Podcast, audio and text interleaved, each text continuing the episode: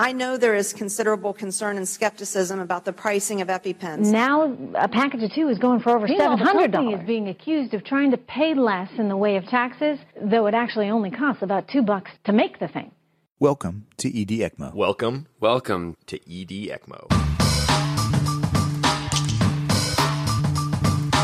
Welcome, Welcome. welcome. This is ED ECMO. I'm Zach Shinar, and today I'm standing with my daughter in Rite Aid, our local pharmacy here in Del Mar, California. The reason I'm here with my daughter is to pick up a prescription for an EpiPen. You see, my daughter has allergies. Bryn, what, what are you allergic to? Every kind of nut except for almonds and pistachio. Now, to be honest, I'm not even sure she's allergic to nuts. But in a classic over workup so common in medicine that I swore I would never let my family be a part of, Bryn has been diagnosed with nut allergies.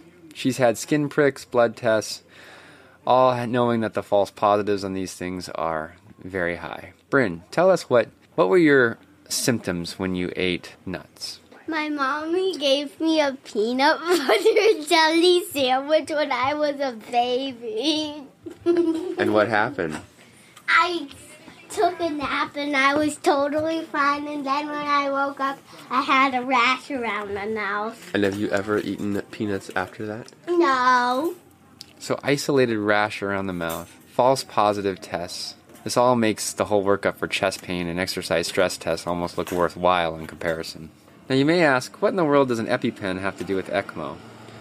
And that's where our story gets a little bit more interesting. I can't eat pad thai, but we're not at a Thai place, so there's no peanuts in that. That's the voice of Conrad Soriano, a 27 year old. And Joe and I are going to take you through one of the craziest cases of anaphylaxis and E EDVV ECMO. Yeah, because my mom told me as a kid, or they did a RAST test or a allergy test.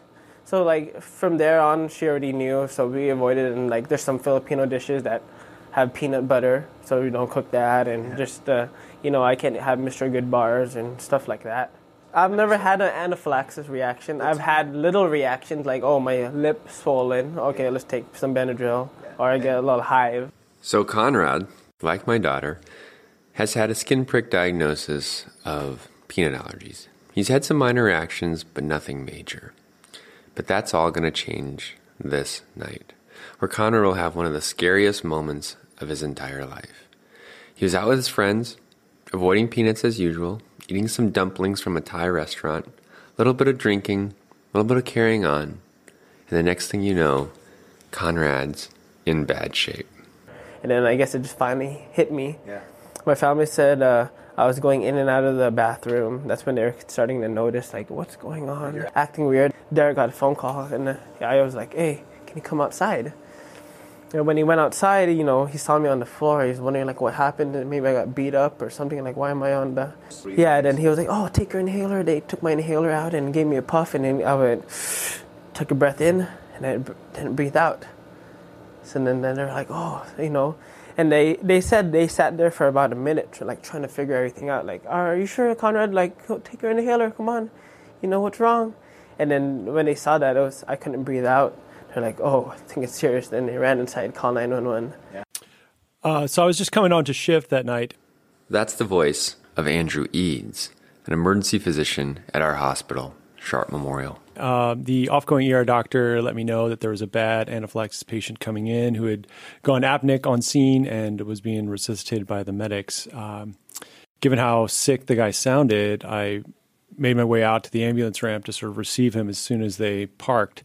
Uh, and I looked inside and saw the monitor showing uh, oxygen saturation of 50%.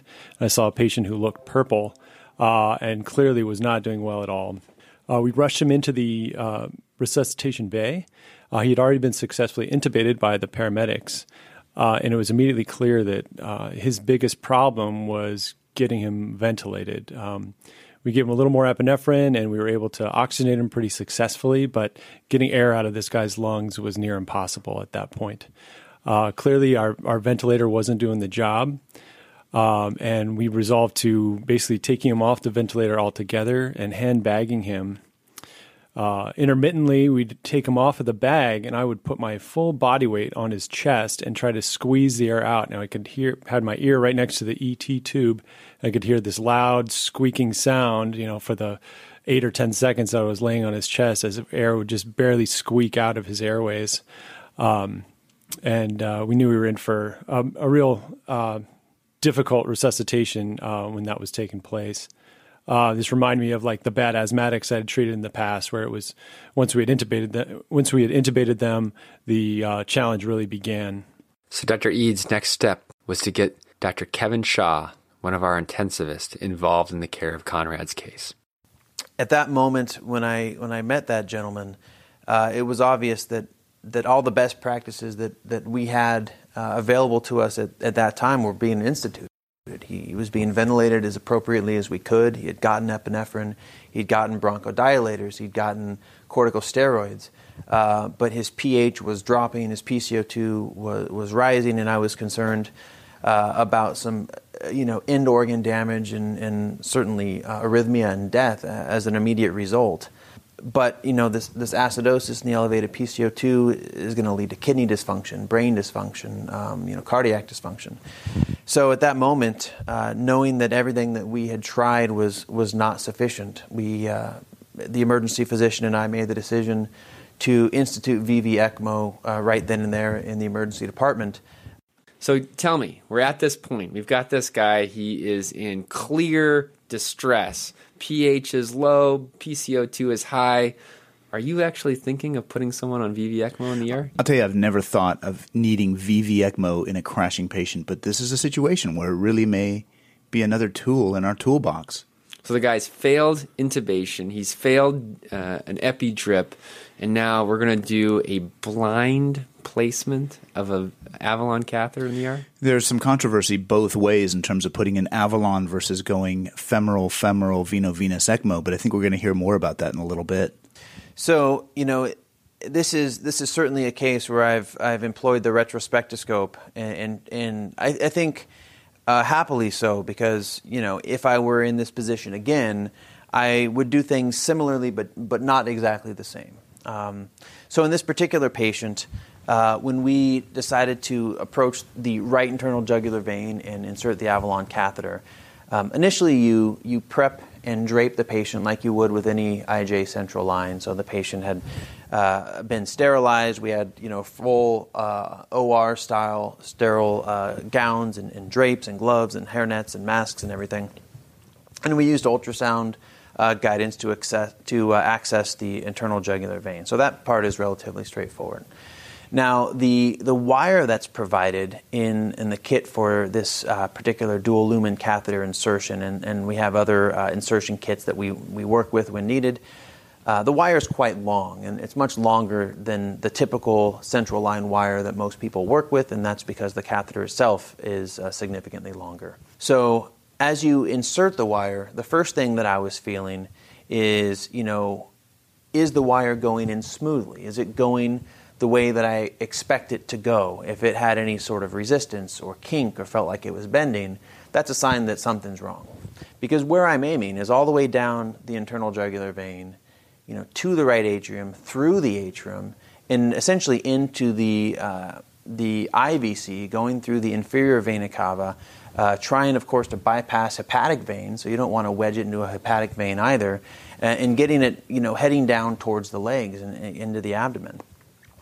So doing it blindly, which means I was going doing the best I could based on feel. And in this particular patient, I felt that the wire passed extremely smoothly. I had no resistance whatsoever. I was able to pass it all the way down. Because of that, I felt relatively comfortable that it was not likely going uh, into the right ventricle and coiling up. It probably wasn't going into a hepatic vein or an azygos vein and coiling up there um, because you would expect obstruction there.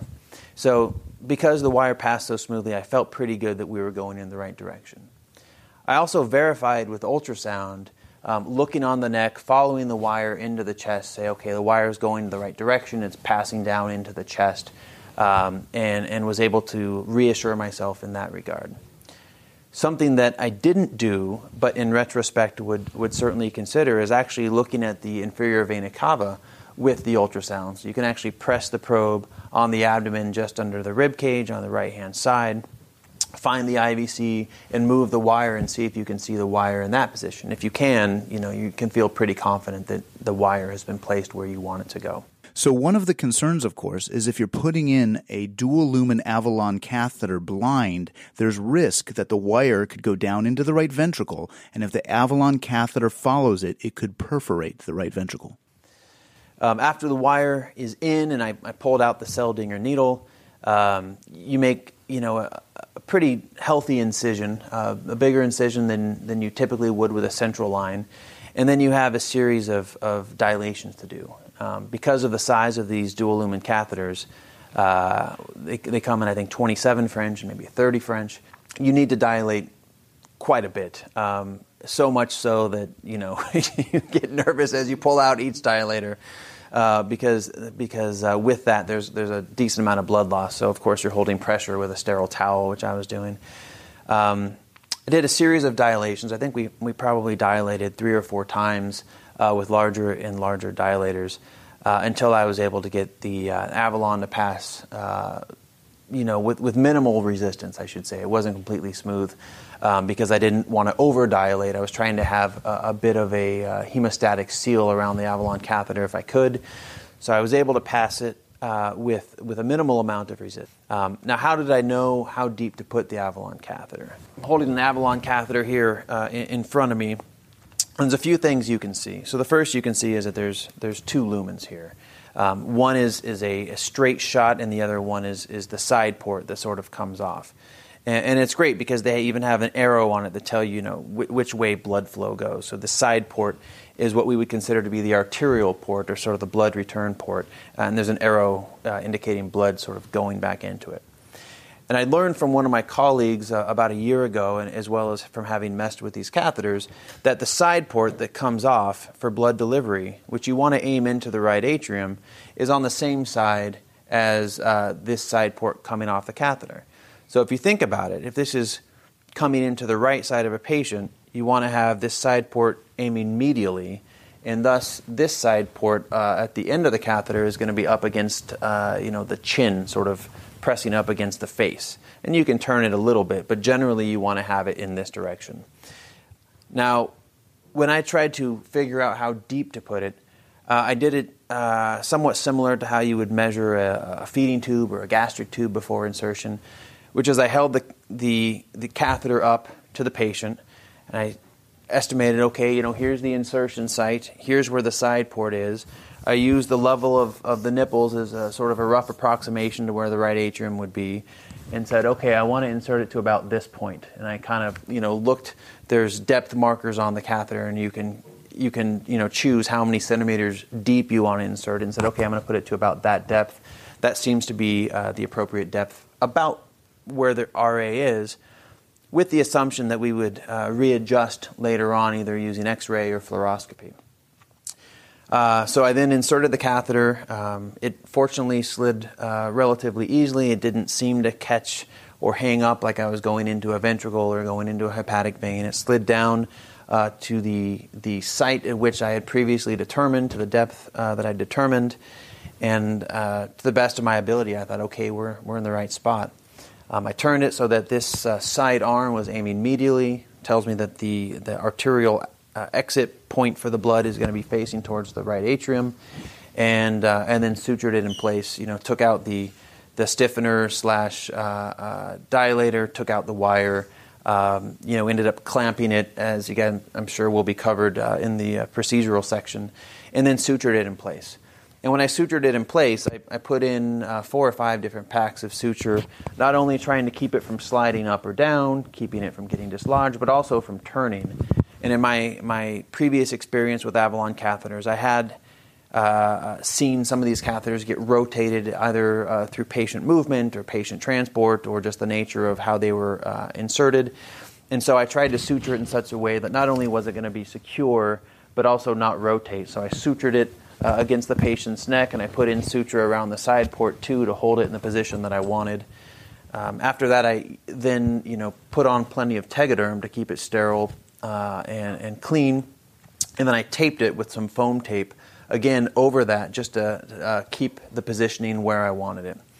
All right, quick recap of what Kevin just said. We're talking about placement of a dual lumen Avalon catheter.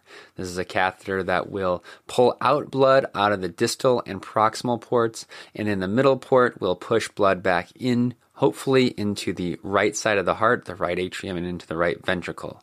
The way you do this is with Seldinger technique, just like any other catheter placement. You're going to dilate up hoping not to overdilate so that you have a good seal. We're talking about large cannulas here. We're talking about 27 French or 31 French in typical adults. You want to make sure that you suture the catheter in place. And even more important here is that you get the side port of the catheter facing the right atrium and into the right ventricle so that you can avoid recirculation. As far as moving ahead in the ER, we are not going to have the gold standard, the idea of using fluoro to assess where that cannula is uh, pushing blood. So, other things that you can use is a TEE. If you don't have the ability to use TEE, we're now talking about shooting serial x rays. First x ray is to make sure that your wire goes into the IVC. You don't want that wire coiling into the right atrium or into even the right ventricle. As far as after you place the catheter, you can then look at small breaks in the side of the catheter to see if your catheter is actually in the right place. All right, Joe, the $100 million question is who do we place on VV ECMO in the ER? Gosh, Zach, you know, before this case, I really never thought there would be an indication for VV, veno-venous ECMO in the emergency department. You know, I suppose the cases where patients cannot rid themselves of CO2 because they can't ventilate might be the only real indication. This would be CO2 scrubbing, like CO2 dialysis. Uh, I suppose the bad anaphylaxis case like this, maybe a bad asthmatic, bad COPD, maybe indications, but God, I really hope I never have to do this in the emergency department myself. All right. So, ECOR, the idea of removing carbon dioxide, is certainly something that has been around for ECMO. How about even pie in the sky? What if we actually had VV ECMO as our failed intubation last resort sort of thing? Sort of not not prime time, but maybe at some point this could be the ultimate cric, is just placing them on VV ECMO. Okay, but a lot of controversy actually not only with who do we place in the ER, but also upstairs in the ICU. Patients that we talk about, like the H1N1 epidemic, was a big part of this. ARDS is what we really look at in not only the medical setting, but also in the trauma setting. So we had the two big trials for this, which was the CESAR trial out of the UK and then ANZ ECMO trial from New Zealand and Australia. Both looked at different types of patient populations, but I wanted to introduce someone to you. Melissa Brunsvold out of the University of Minnesota and her slightly more aggressive take on how do we treat patients upstairs with ARDS and when we should be taking these patients and putting them on VV ECMO. People are going much earlier to ECMO.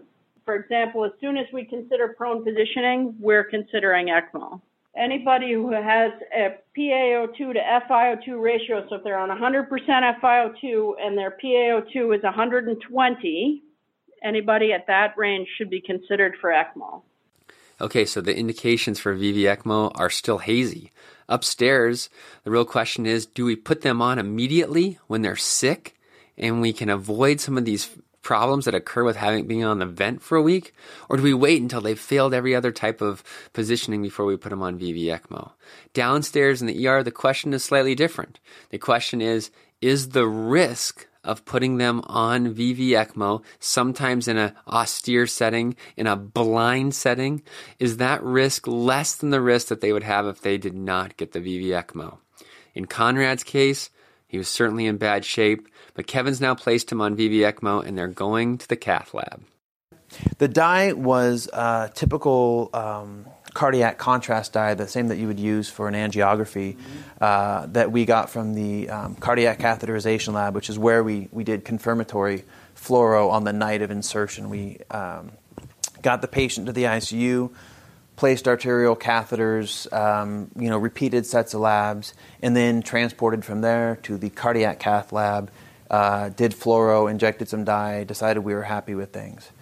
Um, one another sort of poor man's way to know if your catheter's in the right place is your blood gas, actually. And this was my initial confirmation that that uh, you know told me that we at least had something close enough to get us to the cath lab, and we didn't have to adjust it immediately. Which was immediately after we started VV ECMO, we, we repeated a blood gas, showed that the PCO2 had already started coming down, the pH had started coming up.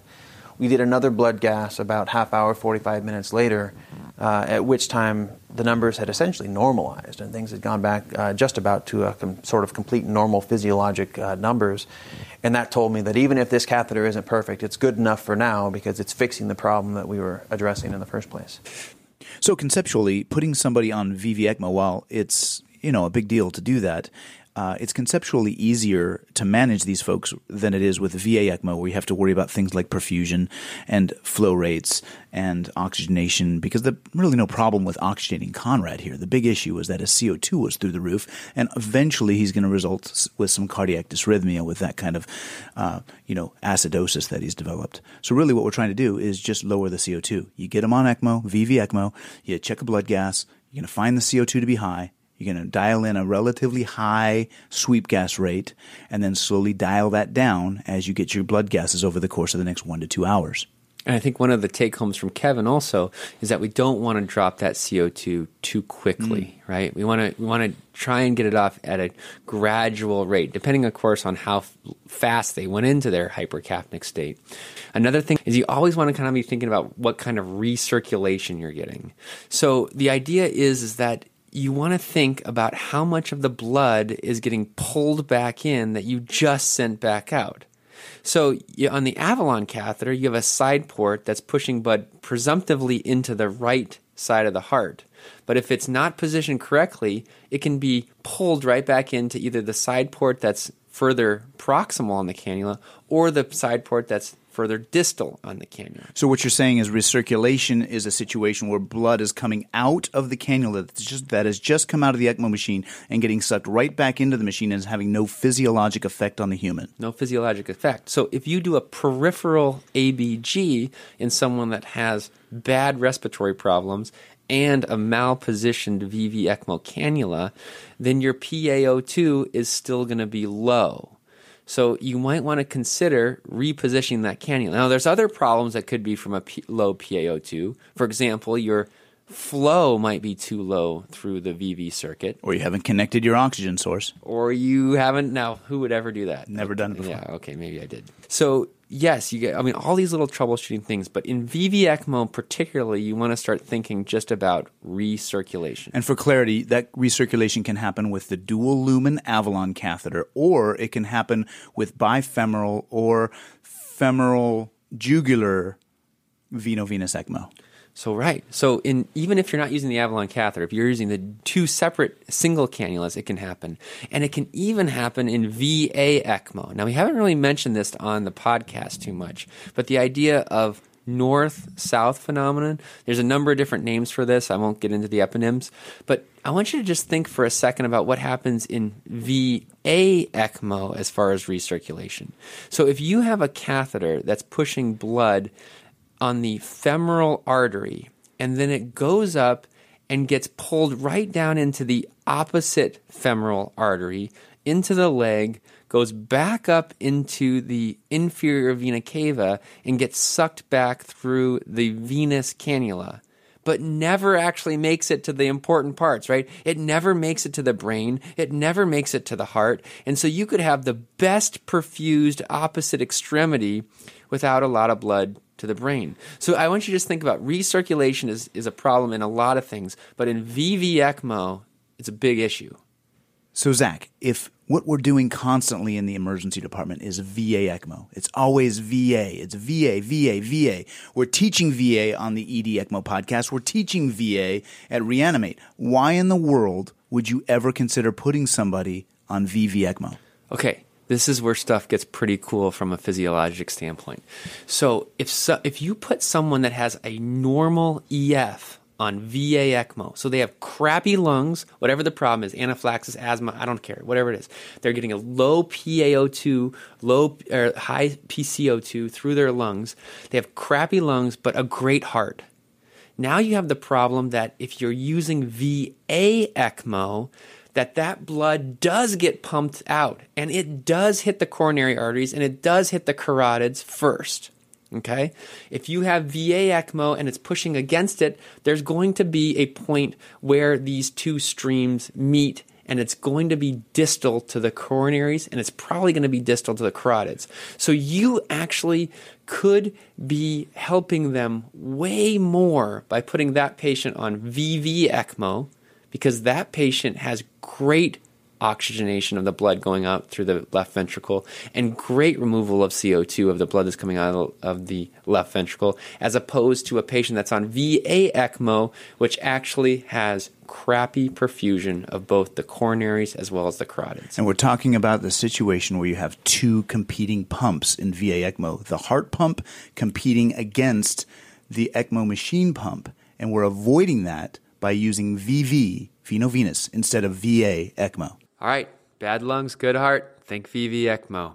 So, what happened to Conrad? Let's find out. And uh, once we got ECMO initiated and running, we were immediately able to uh, back off on his ventilator, give him sort of minimal ventilator settings, got his PCO2 under control, got his oxygen under control, got his pH normalized, and uh, within a very short amount of time, he was able to be uh, taken off ECMO and extubated and, and sent home a few days later. It was really amazing.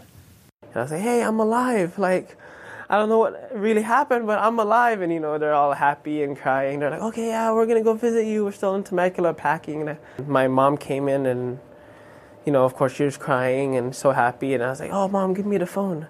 When I returned back to the hospital about two days later, I came in and met Conrad for the first time. He was, at that point, still on the mechanical ventilator, but he was awake, he was interactive, he was communicating, he was writing notes, and it was the most joyous feeling you can possibly imagine to see this young man who had been so close to death now awake, alert, and able to enjoy his family. And to see him basically walk out and be a part of his family and be able to talk and walk and interact and, and basically be the same guy he was before he came in, it's just so exciting and it's, it's really what you live for in emergency medicine. Now I feel like I have two birthdays my birthday when I was born and my birthday when I woke up in the hospital.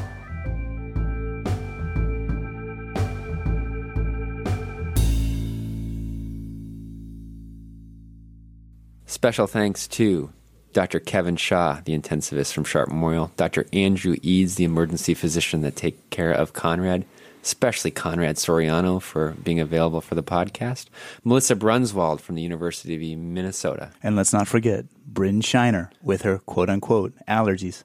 From Joe Bellezzo and Zach Shinar, this is the ED ECMO podcast.